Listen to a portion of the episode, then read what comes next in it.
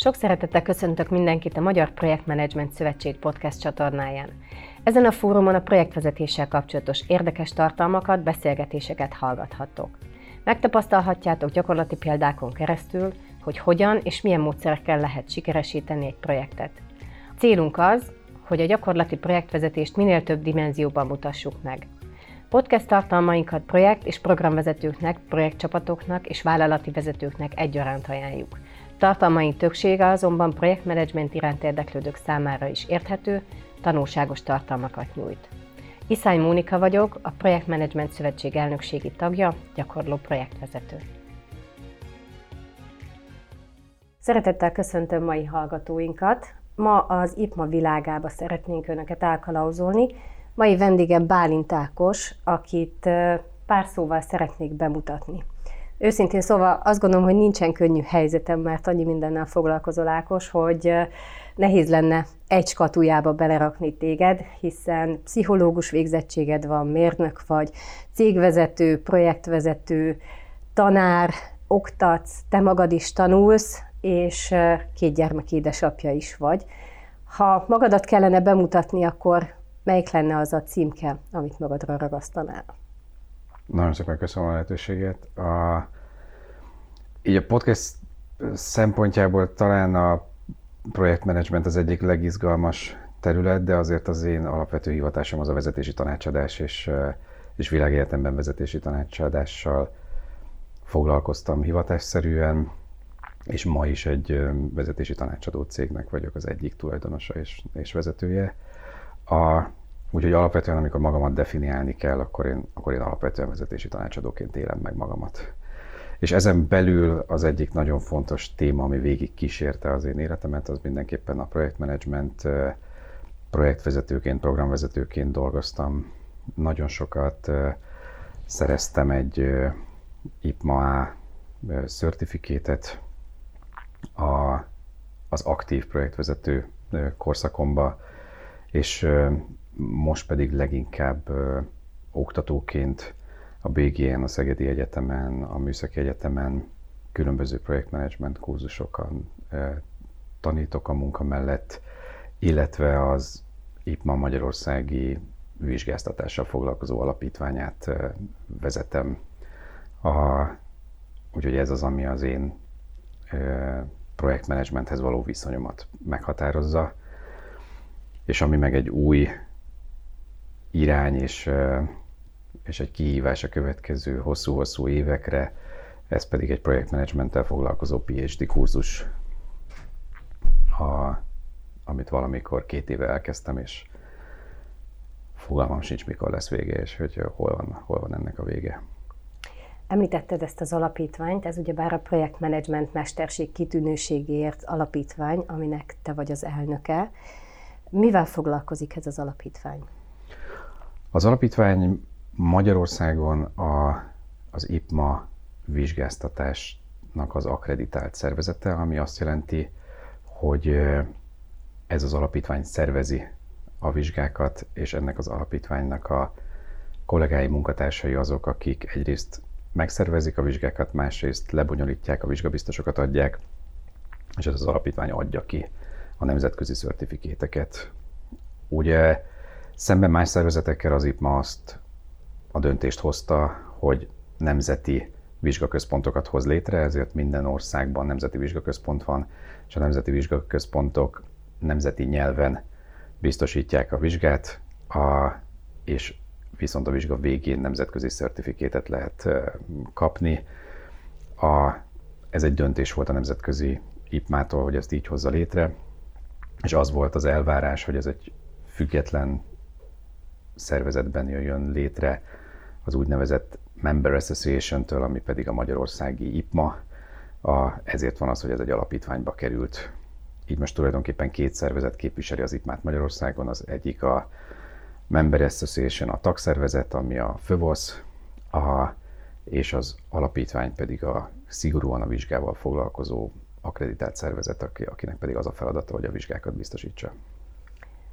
Talán a hallgatók közül sokan tudják, hogy mi az az IPMA, de aki nem, annak tudnánk segíteni egy picit. Mi az az IPMA, milyen célral alapították ezt a ezt a szervezetet, és mi is tulajdonképpen ez a minősítés? Az IPMA a International Project Management Association egyike a, azoknak a világszervezeteknek, amelyek azzal foglalkoznak, hogy a projektmenedzsment, mint hivatás az a világban elismert legyen, elfogadott legyen, terjedjen, és tulajdonképpen minden olyan dolgot, ami egy hivatáshoz kell biztosítson, ami alatt értem a magának a tudásnak az előállítását, a módszertanoknak az előállítását, és annak a közösségnek a biztosítását, akik a projektmenedzsmentet érik meg hivatásként. Ugye egy kicsit azt szoktuk mondani, hogy, hogy attól hivatás valami, hogy annak van kamarája. És ugye ez könnyebb egy kicsit az orvosoknál, meg a jogászoknál, ahol ténylegesen van, van kamara. A projektmenedzsment egy olyan hivatás, ahol a kamarai feladatokat tulajdonképpen nagy nemzetközi szervezetek látják el, de nagyon hasonló a gondolkodási mód, a, hogy azok, akik ezt a hivatást választják maguknak, ők ö, tudják magukat minősíteni, legyen meg az a tudás, ami ezt a hivatást ö, körberajzolja, és legyen meg az a közösség, akik ezzel a hivatással szeretnének foglalkozni. Az IPMA egyike azoknak a nagy szervezeteknek, aki ezt biztosítja, és mint világszervezet ma 72 országban van jelen, és 62 ezer egyéni és szervezeti tagja van a világban, az összes földrészen tulajdonképpen. Akkor azt elmondhatjuk, hogy ez egy igen népes közösség. I- igen, mint ilyen szerintem azt gondolom, hogy, hogy az első háromban ott van a nagy nemzetközi szervezetek között. Fontos egyébként ez a minősítés a, a projektmenedzsment szakmában? Mi a tapasztalat? Hogy mennyire fektetnek hangsúlyt a szakemberek arra, hogy minősítést szerezzenek, mennyire fektetnek arra hangsúlyt, hogy képezzék magukat? Szerintem ennek mindig két iránya van. Az egyik az egyén szempontjából izgalmas ez, ez talán egy kicsit pszichológia, hogy van, aki számára fontos az, hogy legyen valamilyen hivatása, és hogy elmondhassa azt, hogy ő valami. Mivel nincsen projektmenedzsment egyetem, nem lehet projektmenedzsment egyetemi diplomát szerezni, vannak kurzusok, de nem lehet valaki projektmenedzser egyetemi végzettségű. Ezért, ha az ember ezt a hivatást választja magának, akkor úgy tudja megélni ezt a hivatást, és úgy tud, tud ebben fölépíteni a karrierjét, úgy, úgy tudja megnézni azt, hogy elérte már azt, ott van-e már projektmenedzser, e ő már tényleg, hogyha valamilyen módon megméreti magát. És ezért a certifikétek azért tudnak fontosak lenni, mert megmutatják azt, hogy, hogy tényleg ez a hivatásom, vagy nem ez a hivatásom. És ez egyrészt azt is jelenti, hogy megvan-e az a tudásom, megvan-e az a kompetenciám, megvan-e az a tapasztalatom, ami ahhoz kell, hogy, hogy ez legyek. A másik oldalról meg, meg részévé válok egy közösségnek, ami befogad. És az az élmény, ami mondjuk megvan egy orvosnak, megvan egy jogásznak akkor, amikor őt befogadja az orvos közösség vagy a jogász közösség, ugyanez az élményt adják tulajdonképpen ezek a certifikétek és ezek a, ezek a szervezetek, tehát hogy maga a, a pszichológiai mechanizmusa ennek, ennek ugyanaz. Szóval az egyén szempontjából azért fontos, hogy elmondhassam, hogy ez a hivatásom. És uh, nyilvánvalóan itt is igaz az, a, mint az orvoslásban is, hogy, uh, hogy vannak gyógyítással foglalkozó emberek, akiknek nincs orvosi diplomájuk, a projektmenedzsmentben is vannak szervezéssel foglalkozó szakemberek, akiknek nincsen projektmenedzsment certifikétjük. Valójában ez, ez a, a valódi hivatás elkülönítése a, az ezzel foglalkozó emberektől. A certifikét az egyén szempontjából, és nyilvánvalóan nagyon nagy jelentősége van a, szervezetek szempontjából, ami a társadalom szempontjából, a vállalatok szempontjából, a közösségek szempontjából, hogy professzionális tudáshoz jussanak. Nyilvánvalóan, hogyha egy szakképzett vízszerelőt hívok, ha elromlik a csap otthon, vagy, vagy hogyha egy nem szakképzett vízszerelőt hívok, a között lehet különbség minőségben is, meg, meg nyilvánvalóan mindenki azt szeretné, hogy árban is. Ez a projektmenedzsmentben is így van, hogy ha valamilyen módon egy szervezet tudja biztosítani azt, hogy minőséget kapjon ebben a feladatkörben, akkor azt azzal tudja elérni, hogyha minősített projektvezetőkkel dolgoztat. És akkor ez igaz lehet akkor is, amikor egy tenderben egy vállalat projektvezetőket keres, igaz lehet akkor is, amikor egy vállalat felépíti a saját projektmenedzsment szervezetét, meg igaz lehet akkor is, hogyha mondjuk egy társadalom nagy mennyiségű EU-s pénzből szeretne megvalósítani beruházásokat hatékonyan. Úgyhogy a certifikéteknek szerintem az a jelentősége, hogy valamilyen minőséget mutassanak az egyén szempontjából is, meg a társadalom szempontjából is. Korábban egy beszélgetés során kollégák között abban egyetértettünk, hogy gyakorlatilag bármilyen célkitűzés megvalósítását meg lehet oldani egy projekt formájában, és talán ez a legszerencsésebb, hogy az ember keretet szab a célok megvalósításának. Ebből viszont az következik, hogy igazából nagyon jó lenne, hogyha mindenkinek lenne valamilyen alapszintű projektmenedzsment ismerete, és amit te említettél, hogy jelenleg nincsen olyan egyetemi képzés, amivel kvázi projektmenedzsment végzettséget vagy képesítést lehet szerezni, bennem azt az érzést kelti, hogy erre lehet, hogy szükség lenne. Hogy gondolod ezt? Nem tudom, ez egész őszintén sosem gondolkoztam azon, hogy egy teljes egyetemet érdemes lenne ennek szentelni. Leginkább azért nehéz kérdés ez, mert nagyon sok területen jelenik meg a projektmenedzsment. Tulajdonképpen az óvodai képzéstől, ahol ma az óvodákban projekt alapú oktatás van, ami valamilyen módon kapcsolódik azokhoz a projektmenedzsment módszertanokhoz, amit a világ, világban kitaláltak. Nyilvánvalóan innen indulva egészen a gigantikus építőipari projektekig tart a, a projektmenedzsmentnek a, a skálája, ezért nagyon fontos az a tudás is, amit, ami a szakterületi tudása a projektvezetőknek, de az, hogy például az egyetemi általános menedzsment kurzusok, és ma már azért több olyan egyetemi diploma van, ami általános menedzsment diplomát ad, hogy ezekhez hasonlóan jelenjen meg, vagy ezeknek valamilyen alágaként jelenjen meg a projektmenedzsment, az, az abszolút lehet valid. Nekem egyébként nincs azzal bajom, hogyha valakinek van egy, egy hagyományos egyetemi végzettsége, és utána arra építve projektmenedzsmentet tanult, szóval ilyen értelemben én látom annak értékét, hogy valaki egy szakterülethez kapcsolja a projektmenedzsment tudást, és nem a projektmenedzsment az egyetlen, amit a világból lát. Úgyhogy ilyen értelemben egy kicsit az én fejemben a projektmenedzsment hasznosabb lenne úgy, mint mondjuk egy mérnök közgazdász, vagy egy ö, jogász közgazdász. Tehát egyfajta kiegészítésként. vagy kiegészítő képzés, uh-huh. igen, igen. Beszélgettünk már arról, hogy különböző IPMA minősítések vannak. Tudnál erről egy picit mesélni, milyen lehetőség áll annak a rendelkezésére, aki valamilyen szertifikétet szeretne megszerezni az IPMA keretein belül?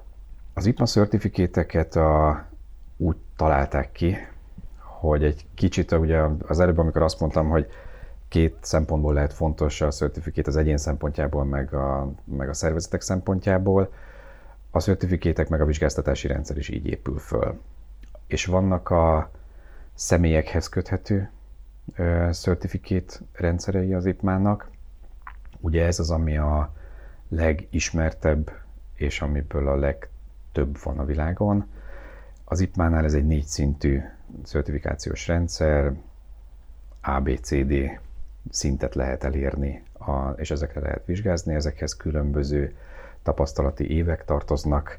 Ugye az volt a logikája az ITMÁN-nak, hogy egy projektmenedzsment karriert végig lehessen ezekkel a szertifikétekkel vinni, ami azt jelenti, hogy ideális esetben frissen végzett egyetemistaként szerzek egy D-vizsgát, amit tulajdonképpen a tudásnak a megszerzéséről szól, és azt mutatja, hogy elolvastam minden módszertant, tudatában vagyok minden módszertannak, és hogyha beraknak engem egy projektbe, és ott azt mondják, hogy holnap projekt státusz meeting lesz, akkor tudom, hogy az mit jelent, és tudom, hogy ott mik kerülhetnek elő. Innentől egészen az A-szintig, ami pedig alapvetően gigaprojekteknek a projektigazgatói pozíciójáról szól projektmenedzsmentben, és ma egyébként az IPMA is, mint, mint nagyon sok más szervezet külön választotta a projekt, program és portfólió ágát a certifikációkban, ami azt jelenti, hogy egy megadott ponton, ami az IPMA logikájában egyébként a C-szint, el kell döntenem azt, hogy én projektvezető akarok lenni, mint karrierút, programvezető vagy, vagy portfólió eh, menedzser akarok lenni, hiszen ezekhez más kompetenciák tartoznak, máshol van a helyük a vállalati szervezetben vagy a szervezetekben, és a szertifikétjeimet is ennek megfelelően tudom megszerezni, ezért a, az A és a B szertifikétek, a két legmagasabb szertifikét nél el kell döntenem azt, hogy én azt eh, projektvezetőként, programvezetőként vagy portfólió menedzserként eh, szeretném megszerezni, de nyilvánvalóan ez a dolog fordítva van, először eldöntöm, hogy mivel szeretnék foglalkozni, tapasztalatot szerzek abban, és aztán a, tudom megszerezni az ehhez kapcsolódó szertifikétet. Úgyhogy az egyéni szertifikét rendszer az ebben a négy szintben egy ilyen mátrixban képzelhető el, és valahol az lenne az idealizált út, hogyha mondjuk két-három évente az ember egy újabb szintet lépne ebben, Sajnos ezt senki nem teszi, sokkal inkább arról van szó, hogy valamelyik pontján az életének az ember egyszer csak fölnéz és azt mondja, hogy most már szeretnék egy certifikétet szerezni, és akkor megszerzi ezt a certifikétet, de hogy az idealizált út az úgy néz ki, hogy az ember szépen az egyetemi végzettségétől a legmagasabb elérhető projektmenedzsment pozícióig négy szinten tudja magát megméretni, és tud certifikétet szerezni. És akkor logikailag az IPMA megy szépen tovább, és akkor azt mondja, hogy ezekből az egyéni projektmenedzserekből projektek fognak összeállni, a, és akkor van a projekteknek egy certifikációs rendszere, ezek a projektek kiadhatnak projektcégeket, és akkor van a projekt cégeknek, mint cégek egy certifikációs rendszere, amit egyébként az IPMA Deltának hív, a, és ez a három szintet, ezt a három szintet különböztetjük meg az IPMA-ban, ezekhez lehet certifikétet szerezni. A világban azt azért fontos elmondani, hogy Magyarországon ebből csak az egyéni az, ami megszerezhető. Ez miért alakult így? Egyszerűen azért, mert az alapítványnak az egyénire van meg az akkreditációja, tehát nem vizsgáztathatunk Magyarországon projekteket és szervezeteket. De lenne a... rá igény egyébként? És azért nem vizsgáztatunk, mert nincs rá igény. Tehát, hogy egyszerűen nincs annyi vállalat Magyarországon, aki pénzt szeretne abba fektetni, hogy neki legyen egy vállalati szintű projekt certifikációja, amiért megérni az akkreditációt végigcsinálni. Ugye nyilvánvalóan az, hogy az alapítvány egy vizsgafolyamatra akkreditálva legyen, az, az nagyon sok erőforrást igényel, és ez egyszerűen nem, nem jön vissza nincs, nincs az az üzleti környezet Magyarországon ebből a szempontból. Kicsik vagyunk, meg nyilvánvalóan az a projektmenedzsment evolúció, amiben mi éppen vagyunk, az még nem ért el oda, hogy akár projekt szinten, vagy akár vált szinten izgalmas legyen ez. Lehet tudni valamit arról, hogy külföldön mennyire elterjedtek ezek a céges minősítések, vagy projektminősítések? A, az IPMA globális életében is uh, szignifikánsan kevesebb projektminősítés van, és uh, szervezeti minősítés van. A 72 országból néhány olyan ország van, aki, akinek megvan az akkreditációja, tehát hogy a 11 nehány ország az, aki, aki akkreditálva van ezekre, de például most az IPMA-nak az egy nagyon fontos célja, hogy ezt növelje, a, és hogy ez, ezekben érjen el változást.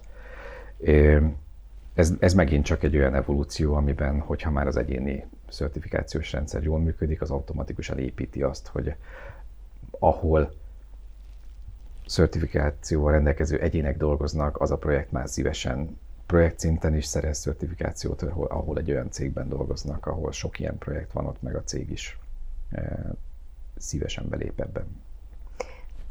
Lehet, hogy talán furcsa kérdés, de lehet ez a, lehetne ez a céges minősítés egyfajta kiegészítése mondjuk az izónak, tehát minőségi szempontból? Abszolút. Nem gondolnám, hogy helyettesíti egyik a másikat, hiszen, hiszen teljesen más a, a célja a két minősítési rendszernek, vagy a két rendszernek. A helyzet ennél egy kicsit kacifántosabb, egy kicsit konkurálnak is egymással. Aha. Ugye van projektmenedzsment izó, és annak van egyébként Magyarországra honosított változata is, ugye ebben az összes magyar projektmenedzsmenttel foglalkozó szervezet részt vett a, ennek az izónak a honosításában, és az néhány éve elérhető Magyarországon, és őszintén fogalmam sincs, hogy hány olyan szervezet van, aki ezt az izót megszerezte. Szóval, hogy, hogy van ennek az a, az útja is, hogyha az ember szeretne a saját cégére izó tanúsítványt szerezni, és ezzel kicsit konkuráló az, hogyha valaki egy IPMA tanúsítványt szerez a cégére. Nyilvánvalóan más a mérési módszer, mást jelent az a certifikét a falon. Ezeknek a certifikéteknek mindig akkor van értelme, hogyha az a piacon gazdasági haszont nyújt valamilyen módon. Ha az a certifikéttel, és ez az izóra is valamilyen módon igaz, ha az a minőség, minőség amit az izó tanúsít, az valamilyen gazdasági előnyt jelent. Például lehetek beszállítója egy olyan nagy cégnek, aki ezt megköveteli, akkor azt szívesen megszerzik a vállalatok, de hogyha nincs ilyen, akkor meg ez nagyon öncélúvá tud válni, és azért ma Magyarországon nem jelent előnyt, hogyha egy projektnek vagy egy szervezetnek van ilyen certifikációja. Ez egyébként a projektmenedzsment izóra is igaz. De ahogy ez változik, és azt gondolom, hogy ez egy evolúciós út, hogy egyszer csak el fogunk jutni oda, amikor már elég sok olyan projektmenedzser dolgozik, akinek igénye van arra, hogy olyan projektek meg olyan vállalatok épüljenek, amik egységes minőséget tudnak ebben biztosítani, akkor meg fognak jelenni ezek a certifikétek. Említetted, hogy jelenleg az alapítványnak ugye csak a személyek vizsgáztatására van akkreditációja. Tudnál picit beszélni arról, hogy hogyan épül föl most a hazai szervezet? És mivel foglalkoztok? A, ugye, ahogy mondtam, a, az IPMA-nak a Magyarországi Tagszervezete, a Member, Member Association-nek hívja ezt az IPMA, az a FÖVOSZ ez a Fővállalkozók Országos Szövetsége, és a FÖVOSZ-tól jogilag független az alapítvány, ami pedig a vizsgáztatási rendszerrel foglalkozik. Ugye az az IPMÁ-nak a logikája, hogy külön szervezi a közösségépítést, és tulajdonképpen a tagszervezetnek a feladata az, hogy a, az elérhető projektmenedzsment tudást képviselje és menedzselje, ami azt jelenti, hogy az összes olyan tudásanyag, könyv, forrás, ami elérhető az IPMA teljes hálózatában, azt a tagszervezet biztosítsa a magyarországi tagok számára. A tagszervezetnek a feladata a közösségépítés a, a, az országban, és a vizsgaközpontnak pedig az a feladata, hogy a vizsgára jelentkező embereket levizsgáztassa és adjon, adjon certifikétet. A, Ugye ez egyszerűen csak azért fontos, hogy a vizsgaközpont független tudjon lenni, és ne legyen semmilyen kapcsolat azok között, akik a tudást adják, meg akik a tudást megmérik. Szóval ilyen értelemben a tagszervezetnek lenne az a dolga, hogy terjessze a projektmenedzsmentet, és hogy minél több projektmenedzser elérje a tudást, hozzájusson valamilyen módon a tudáshoz, és csatlakozzon a közösséghez, a vizsgaközpontnak pedig az a, az a feladata, hogy levizsgáztassa az embereket. Milyen az együttműködés a hazai és a nemzetközi szervezet között? Nagyon jó. Most azt azért álltam meg itt egy pillanatra, mert elképesztően sokat segített a pandémia. A, a nemzetközi együttműködéseken. Ugye egy kicsit, ahogy a vállalati életben is megéltük azt, hogy az online világ a pandémia alatt megváltoztatta a kommunikációs módokat, és míg ezt akár sokszor itt a közeli ügyfeleknél, meg, meg, a, meg az elérhető kapcsolatokban ezt akár negatívan is élhettük meg, hogy nem lehet fizikailag találkozni. Egy nemzetközi szervezetben nincs annál nagyobb ajándék, mint amikor egy Zoom fölrobbantja a találkozási lehetőségeket, hiszen a, az IPMA-nak állandó problémája az, hogy, hogy hihetetlen pénzeket emészt föl találkozni egymással. Tehát, hogy, hogy elmenni egy workshopra, ahol több földrészről akarnak emberek összejönni, az iszonyatos repülőköltség, szállodaköltség, amit valahol valakinek a rendszerben meg kell fizetni. És egyszerűen az, hogy az emberek találkozhassanak, ennek, ennek nagyon jelentős költségei voltak. Ezért, ezért nagyon meghatározott rendje volt annak, hogy, hogy ezek a találkozók ezek hogyan néznek ki, és meg, megvan az a mai napig, hogy, hogy az év melyik részében hol találkoznak az emberek. Most már az itt ma oda jutott, hogy földrészenként külön kell e, tartani például találkozókat és megbeszéléseket azért, hogy ne kelljen olyan sokat repülni.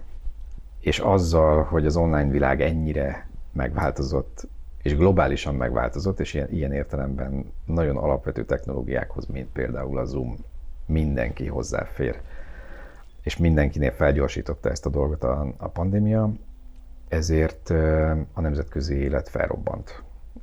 Sokkal több olyan lehetőség van, ahol csatlakozni lehet közös gondolkodásokhoz, programokhoz, rendezvényekhez.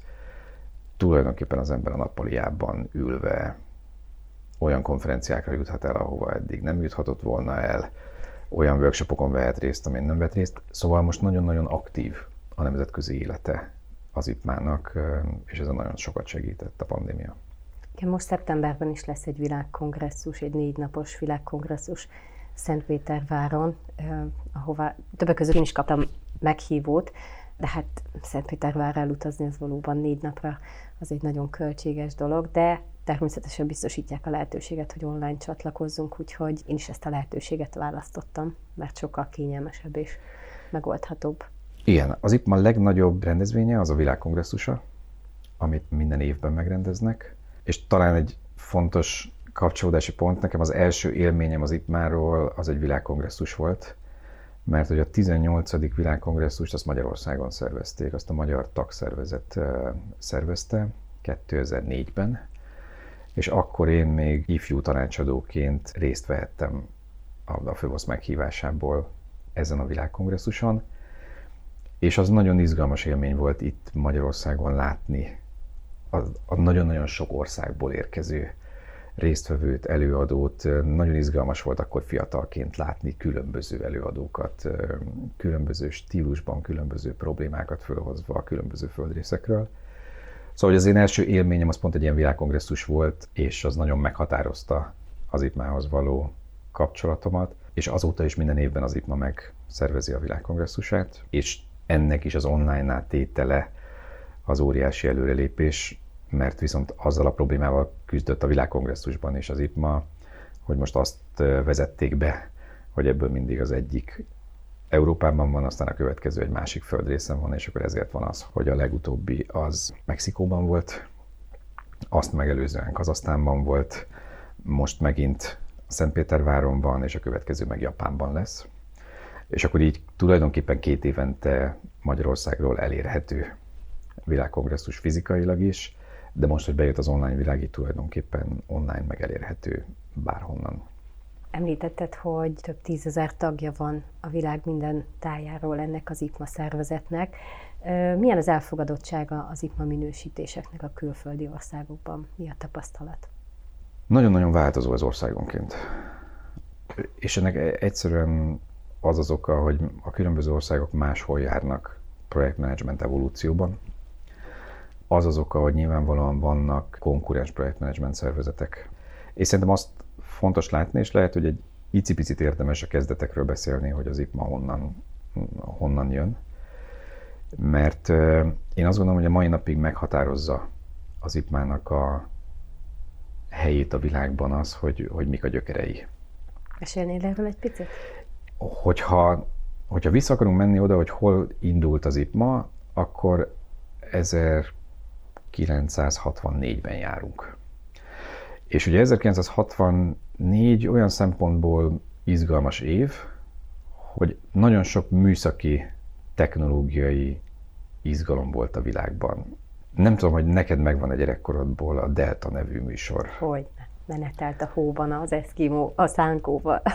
És ugye a Delta nevű műsor az 1964-ben indult a, a magyar televízióban. Ugye annak a korszaknak ez volt a, a tudományos kutatásokat, felfedezéseket bemutató műsora a, té- a tévében. Szóval, hogy itt nagyon sok minden változott a világban, és akkor az mondjuk 1964-ben jelent meg az első lopakodó bombázó, egy Blackbird nevű repülőgép.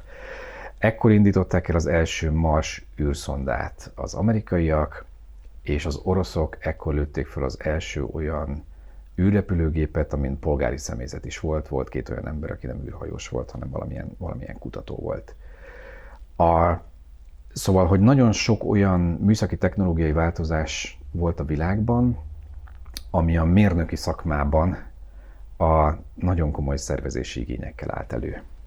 És a repülőgép iparból egy holland a mérnök, akit egyébként Dick Willingsnek hívtak, a, összehívott egy megbeszélést, ahova elhívott egy francia olajipari cégnek a projektmenedzsmenttel foglalkozó szakértőjét, egy francia egyetemi kutatót, és egy német, egyébként a kritikus út módszertannal foglalkozó szakértőt, hogy beszélgessenek arról, hogy a kritikus út módszertant a repülőgépgyártásban hogyan tudnák hatékonyabban használni. Ugye ez egy ilyen nagyon rock and roll korszaka volt az egész projektmenedzsment kialakításnak. Az 50-es években indul egy PERT nevű módszertan, ami a projekt ütemezésnek a repülőgépiparban a, az első meghatározó módszertana volt, és akkor találták ki a kritikus út módszertant, és lett Franciaországban mondjuk kritikus út egyesület, a, a, ami azzal foglalkozott, hogy hogyan lehetne ezt a módszertant elterjeszteni a leginkább a mérnöki szakmában és a, a repülőgépgyártásban. És akkor, amikor a, a három országból érkező négy ember leült és beszélgettek a kritikus útról, akkor fölmerült bennük az, hogy, hogy mi lenne, hogyha csinálnának egy egyesületet, ami projektmenedzsmenttel foglalkozik, és, és az egyikőjük az, az azt, azt is gondolt, hogy mi lenne, hogyha ezt International Networknek hívnák, és úgy rövidítenék, hogy internet. A, és annyira megtetszett ez nekik, hogy amikor két évvel később az első konferenciájukat tartották, akkor hivatalosan ezt a szervezetet úgy is nevezték el, hogy internet, és a, az IPMA előtt szervezete, vagy szóval, hogy, a, hogy, a, hogy az IPMA induló neve az internet volt, amit aztán elsöpört egy technológiai változás, és kezdett kénytelenek voltak itt már változtatni ezt már jóval-jóval jóval később, szóval az első években internet néven ment az IPMA. És ami miatt ez fontos, hogy az IPMA-nak alapvetően német ajkú, nyugat-európai mérnök hagyománya van, és ez, ez meghatározza a mai napig a, az IPMA-nak a hatását. Ez egy Svájcban bejegyzett cég, és és ebből a szempontból ez egy európai gyökerű, mérnök gyökerű projektmenedzsment szervezet, ami ma, mint világszervezet, nagyon-nagyon sok témával foglalkozik, nyilvánvalóan, de mégis meghatározó az, hogy, hogy a gyökerei azok egy európai mérnök kultúrából jönnek. Ez azt is jelenti, hogy Európában esetleg nagyobb az elfogadottsága a minősítésnek? Ezt most azért is kérdezem, mert ugye nemrég volt egy illetve minden évben megrendezik az ITMA Global Awards nevezetű nevezzük versenyt, amin ö, ugye bárki a világon elindulhat, egy projekttel ö, nevezhet uh-huh. ebbe a versenybe, és azt tapasztalom, azt látom, hogy nagyon sokan Dél-Kelet-Ázsiából, ázsiai országokból is pályáznak, és sikerrel pályáznak. Tavalyi évben is egy maláziai projektvezető nyerte ezt a díjat. Az IPMAT ma nyilvánvalóan az, amit mondtam, az inkább kulturálisan meghatározó. Tehát, hogy alapvetően ez a, az európai mérnökkultúra, ez kulturálisan meghatározó az IPMA-ban.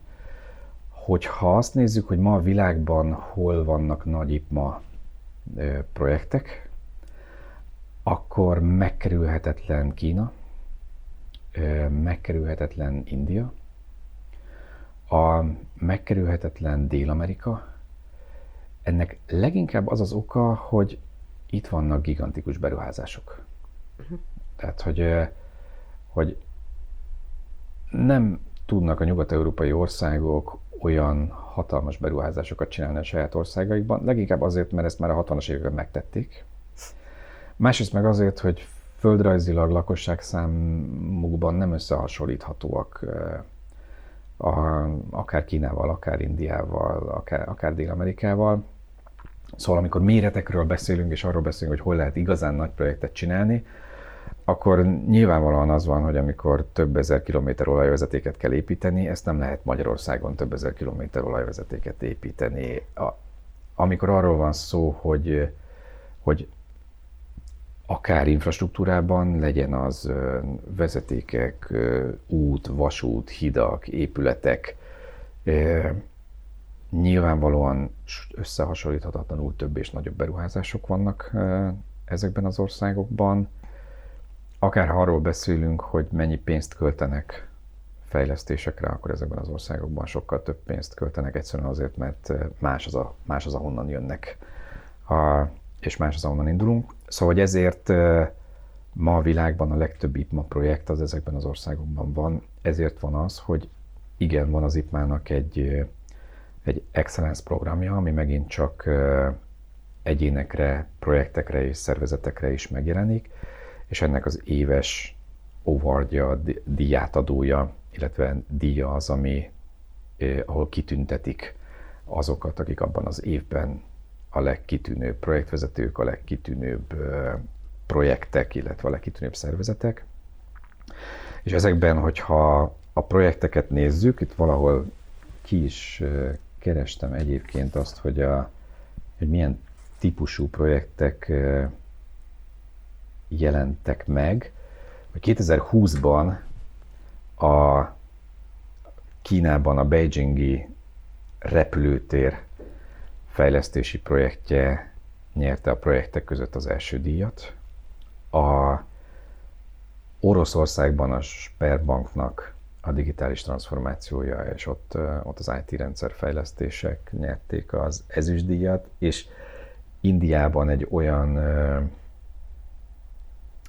hát leegyszerűsítve trafóház a, nyerte a harmadik díjat, ami 3 millió embert lát el árammal. A, szóval, hogy... Ezek valóban gigantikus projektek. Hogy nehéz Magyarországon, de akár Németországban, Franciaországban, Angliában építeni egy olyan trafóházat, ami egy épület és három millió embert lát el. Szóval, hogy, hogy mások egy kicsit a nagyságrendek, tehát hogy nyilvánvalóan ezért, ezért nagyon sok szakember kell ezekre a területekre. Úgyhogy az itt ma nagyon meghatározó ezekben a nagy országokban, nyilvánvalóan nagyon elmeghatározó minden nyugat-európai országban, és nagyon meghatározó a mérnök kultúrákban. De ez gondolom nem azt jelenti, hogy a hazai projektvezetőknek nem érdemes ilyen IPA minősítést szerezni, hiszen azért itthon is vannak szép projektek, illetve nem tudom, hogy mondjuk egy ilyen minősítés mennyire jelenthet előnyt annak, aki esetleg külföldön szeretne szerencsét próbálni, vagy adott esetben külföldön szeretne ilyen gigaprojektekben részt venni? Mivel ez egy nemzetközi minősítés, azért abszolút izgalmas benne a nemzetközi lehetősége, így van. Hogy ha ma az ember mondjuk egy nyugat-európai mérnök céghez szeretne menni, akkor nagyon komoly jelentősége tud lenni annak, hogy van-e ilyen certifikációja, vagy ha ilyen projektekben szeretne nemzetközi szinten eh, részt venni. Ma az IPMA certificate én azt gondolom, hogy sokkal nagyobb a nemzetközi értéke, mint a magyar értéke egyébként, de ennek egyszerűen csak az az oka, hogy, hogy Magyarországon nagyon-nagyon sok olyan projektvezető van, akinek nincsen certifikátja, ezért elvesznek a certifikéttel rendelkező projektvezetők, ezért a HR-esek nem engedhetik meg maguknak azt, hogy csak olyan projektvezetőkkel foglalkozzanak, akinek, akinek van. Ez nyilvánvalóan az értékét nem emeli ezeknek a certifikéteknek. Nemzetközi szinten nagyon-nagyon meghatározó tud lenni, hogyha az ember olyan területen szeretne mozogni, és ilyen projektekben szeretne részt venni. Van esetleg valamilyen statisztika arra vonatkozóan, hogy hogy állunk hazai szinten minősített projektmenedzserekkel? Van. Szóval az első, az első válasz az természetesen az, hogy, hogy van. Magyarországon ma itt minősítéssel 201 nehány ember rendelkezik. Ugye, ez azért nem olyan sok. Ez nyilvánvalóan nagyon kevés. De hogyha az összes certifikéttel rendelkezőt nézzük Magyarországon, az is valahol ezer alatt van. Ugye talán három meghatározó certifikét van Magyarországon, Az IPMÁN kívül még nagyon erős a PMI által megszerezhető szertifikétek, és mivel nagyon sokan megjárták Angliát valamilyen módon, ezért Prince certifikétek is vannak Magyarországon, bár nincs a Prince-nek magyarországi vizsga központja, és, és Magyarországon közvetlenül nem érhető el a Prince vizsga, de nagyon sok olyan emberrel találkozunk projektvezetővel. Szóval alapvetően kevés certifikéte rendelkező ember van Magyarországon, ahhoz képest, hogy néha meg az az érzésünk, hogy minden sarkon projektvezetőbe botlunk, és hogy nagyon... Ezt csak megerősíteni tudom. Ahhoz képest, ahány projekt van Magyarországon, nagyon kevés certifikéte rendelkező projektvezető van. És nézegetve egy kicsit a számokat, egy évben olyan 350-370 ezer IPMA vizsga történik a világban. És mondjuk ebből Németországban 6-7 ezer közötti. Nálunk most ezekben az években, mondjuk 2019-ben mondjuk 41 vizsga volt összesen, ebben már az új vizsgák és a megújításokat is beleértve, tehát hogy néhány, néhány tíz vizsgánk van.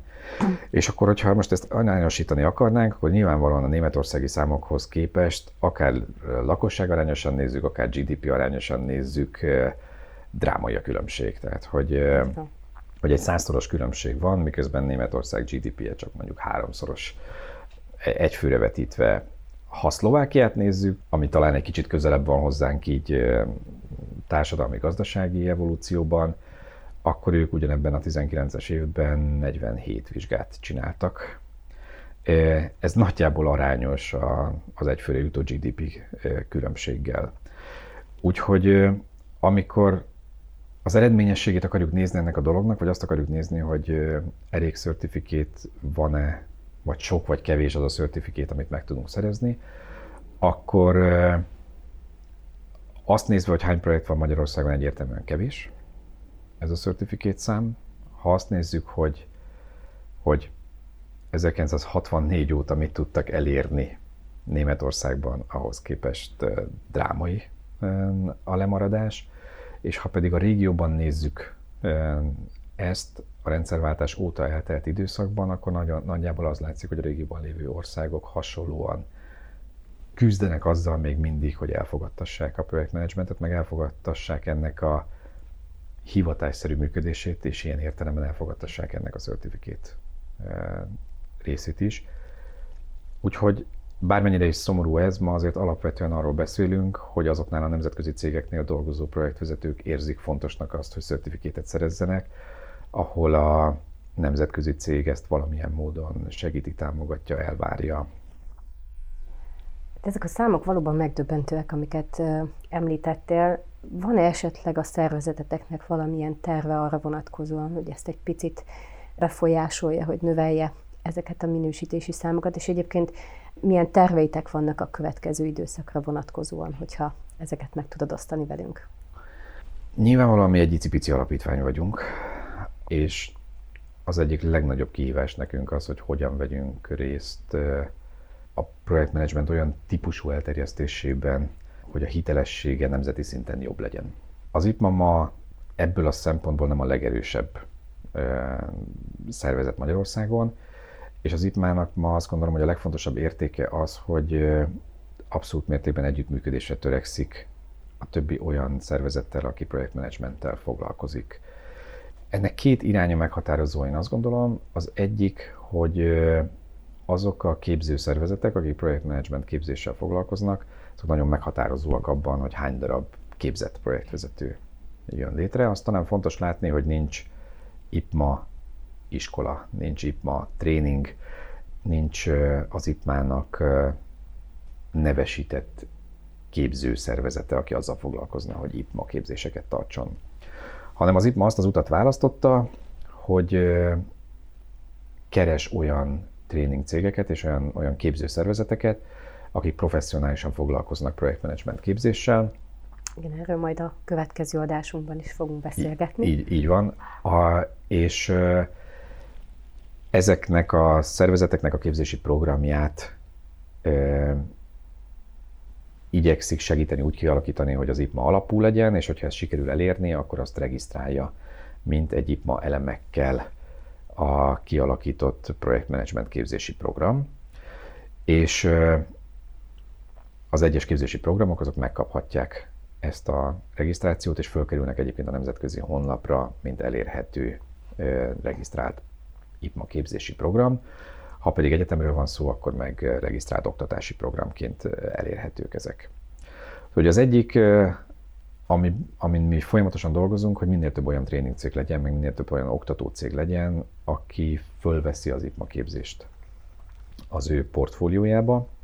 A másik pedig, hogy, hogy arra törekszünk, hogy azokkal a szervezetekkel, akik azt gondolom, hogy nagyon professzionálisan dolgoznak azon, hogy, hogy fejlődjön a projektmenedzsment Magyarországon, hogy minél szélesebb körben elfogadott legyen.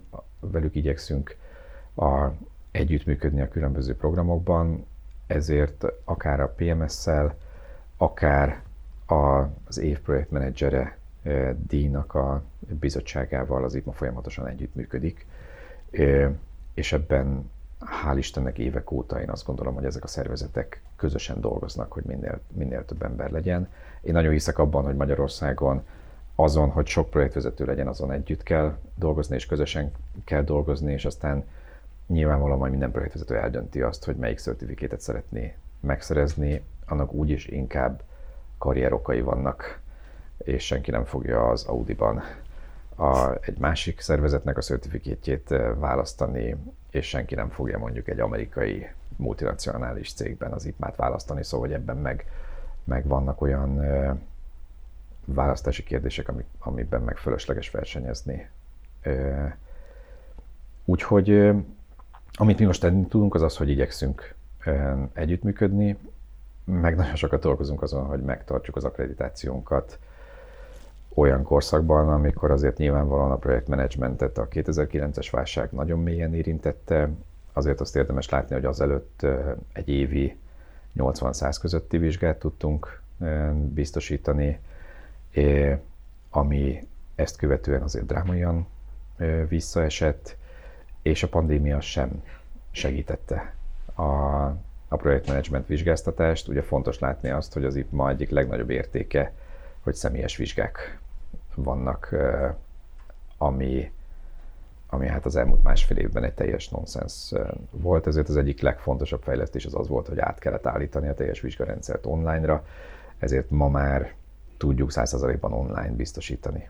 Igen, ezt személyesen is megtapasztaltam.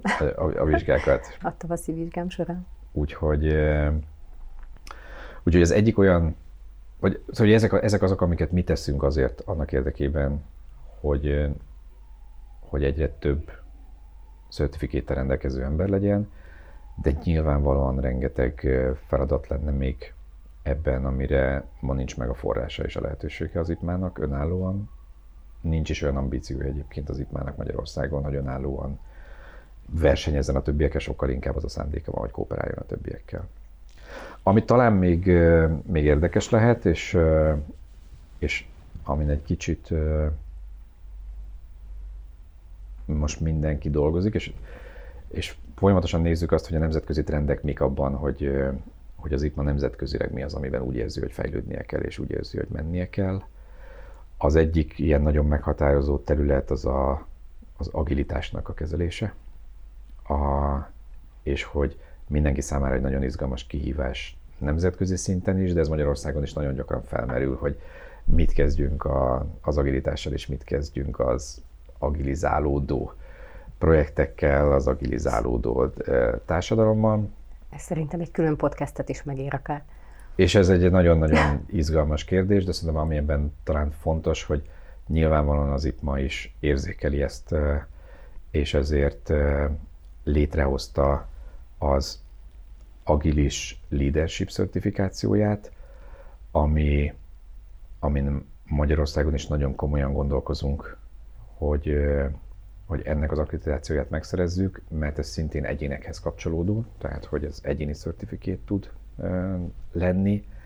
Ami talán nagyon fontos, hogy az itt ma semmilyen módon nem akar ebben versenyezni, akár egy Scrummal, akár bármilyen más agilis fejlesztési módszertannal vagy certifikéttel, sokkal inkább úgy gondolkozik a, az IPMA, hogy egy olyan vállalatban ahol a vállalati portfólióban egy építőipari beruházástól a Scrummal végzett nem tudom, portálfejlesztési projektig mindenféle beruházás van.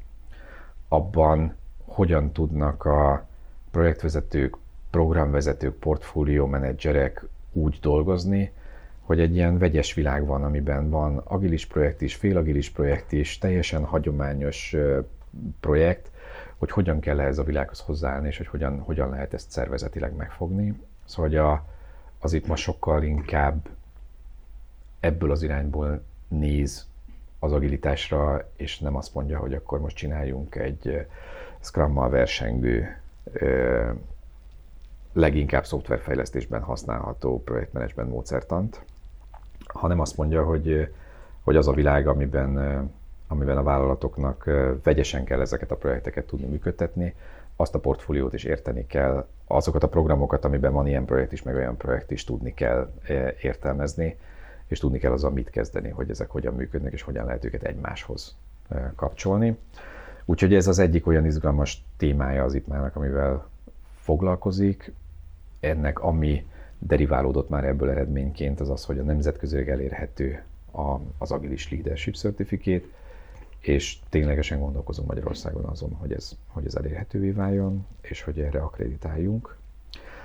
Létrehozott az IPMA úgynevezett special interest grupokat, amik ilyen különleges érdeklődési területek, ahol bizonyos témákban nemzetközi közösséget szeretnének építeni, ahova Magyarországról is lehet csatlakozni. Szintén az online világ miatt ebben nagyon egyszerű az ehhez való csatlakozás és kapcsolódás, és hogy, hogy azok a témák, amik izgalmasak az IPMA-nak, azok az okos városok, az okos ipar, az is az okos egyetemek, szóval, hogy ebben a smart világban uh-huh.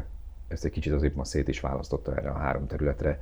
Egyszerűen azért, mert nagyon komoly okos városok vannak olyan országokban, ahol az IPMA ott van. És ezek bárki számára elérhetőek ezek a ezek az interest groupok? És ezek bárki számára elérhetők, ezek olyan workshopok, beszélgetések, tudásmegosztás, olyan közösség, ami most egyébként online is, meg offline rendezvényeken is ezekben a témákban vesz részt. Jó magam is voltam például Smart City workshopon három éve Berlinben, egészen elképesztően izgalmas azt látni, hogy a világ különböző részein hogy néz ki egy hongkongi Smart City fejlesztés, a, hogy néz ki egy mexikói Smart City fejlesztés, és nyilvánvalóan Magyarországon is látjuk azt, hogy mik azok a, mik azok a Smart City fejlesztések, amik, amik történnek, szóval hogy nagyon, nagyon izgalmas egy ilyen interest group. És akkor ebben még vannak interest groupok megaprojektekre, amikben mi egyáltalán nem vagyunk érdekeltek, mert ilyen értelemben nem építünk piramista sivatagban. És, és több ezer kilométernyi kőolajvezetéket? Igen, a, és a healthcare egy elképesztően fontos, illetve az artificial intelligence az, ami még, eh, még ilyen special interest group, ezekhez uh-huh. lehet, eh, lehet csatlakozni. Nem tudom, hogy van-e ennek a podcastnek bármilyen oldala, ahol linkeket lehet föltenni, de hogyha van ilyen, akkor nagyon szívesen adok meg. Eh, Szerintem meg fogjuk oldani valamilyen formában. Ad, adok ilyen linkeket. Ha más nem, akkor a PMS honlapjára ki tudjuk tenni. Mert ezeknek a special interest groupoknak van egy saját portálja, amin, amin ezek elérhetők, és ahol jelentkezni lehet ezekre.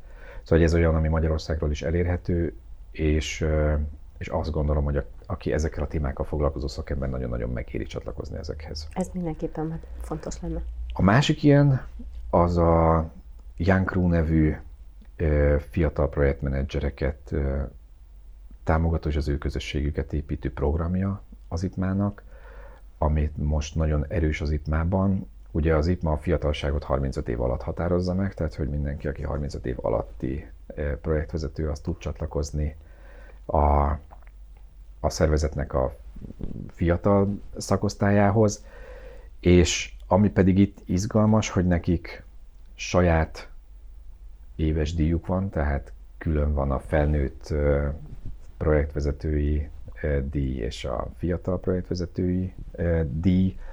A Nekik független workshopaik vannak, önálló tudásmegosztó workshopaik vannak, amik szintén elérhetők online, és van két olyan nemzetközi versenyük, amin a fiatalok részt tudnak venni.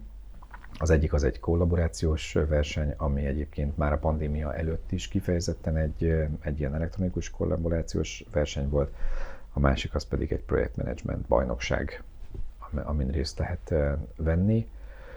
A, a Young Crew Magyarországi építésén szintén nagyon sokat gondolkozunk. Ez egy olyan, amit a, a tagszervezet tud kezdeményezni, de nagyon fontos, ezért az alapítvány is nagyon sokat tesz azért, hogy ez létrejöjjön.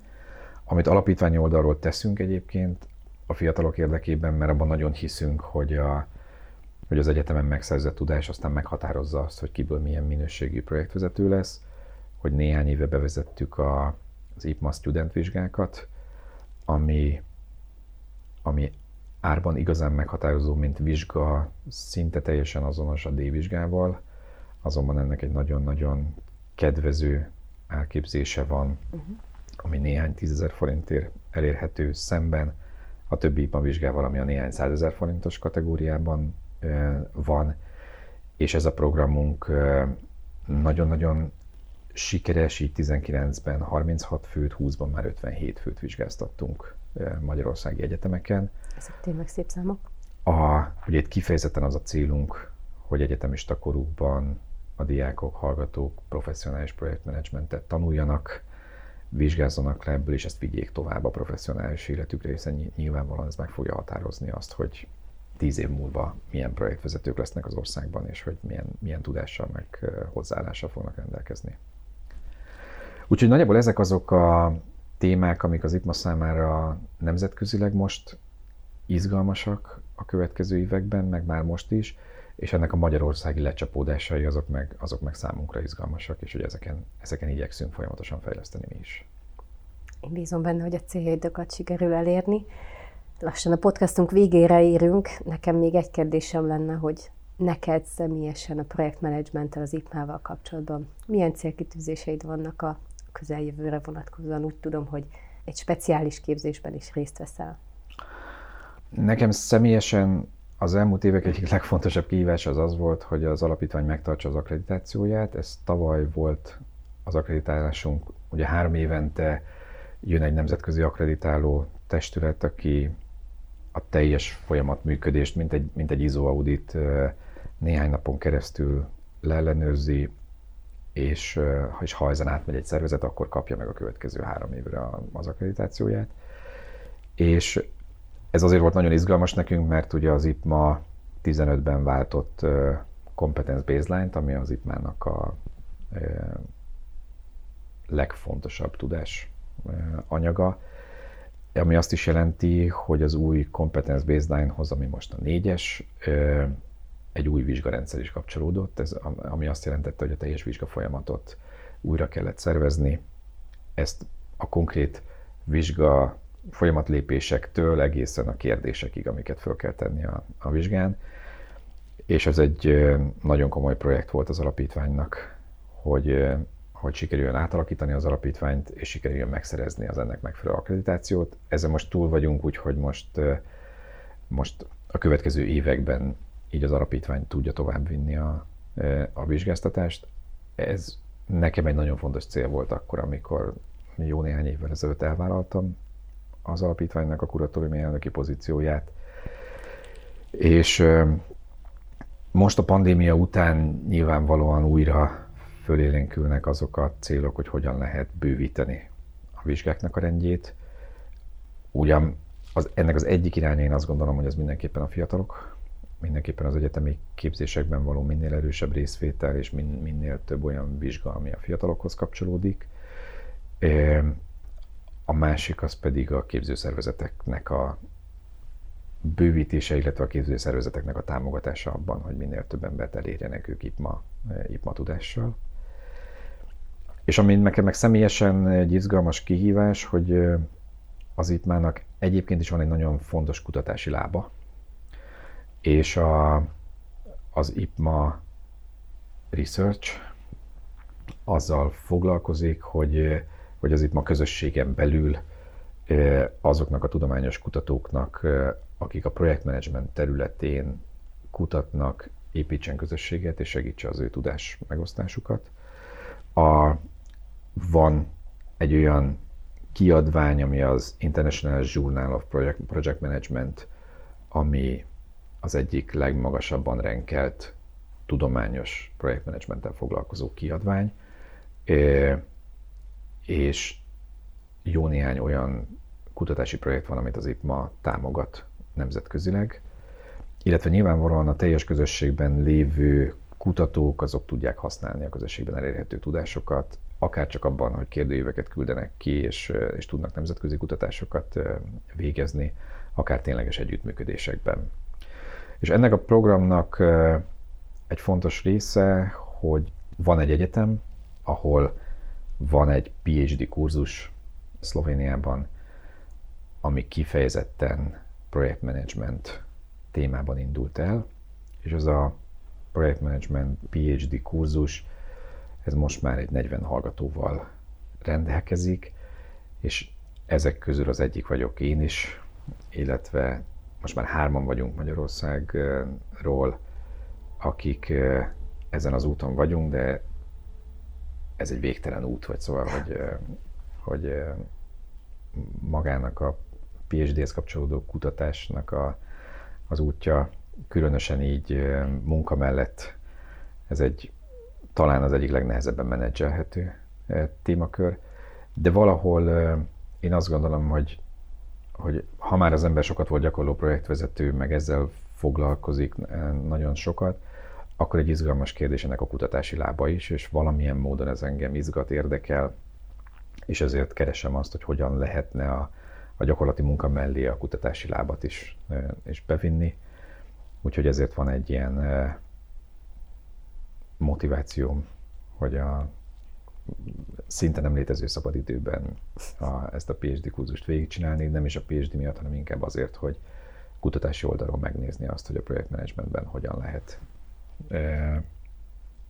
változásokat elérni, és kifejezetten ennek egyébként, ami számomra izgalmas pszichológusként, az a szervezeti pszichológiája annak, hogy, hogy az alapszervezeti működés, a projektmenedzsment szervezeti működése az miben különbözik, milyen, hogyan épül föl, hogyan, hogyan működik, és ennek a hálózatos működése az miben különbözik, amikor projektekről beszélünk, meg szervezeti működésről beszélünk.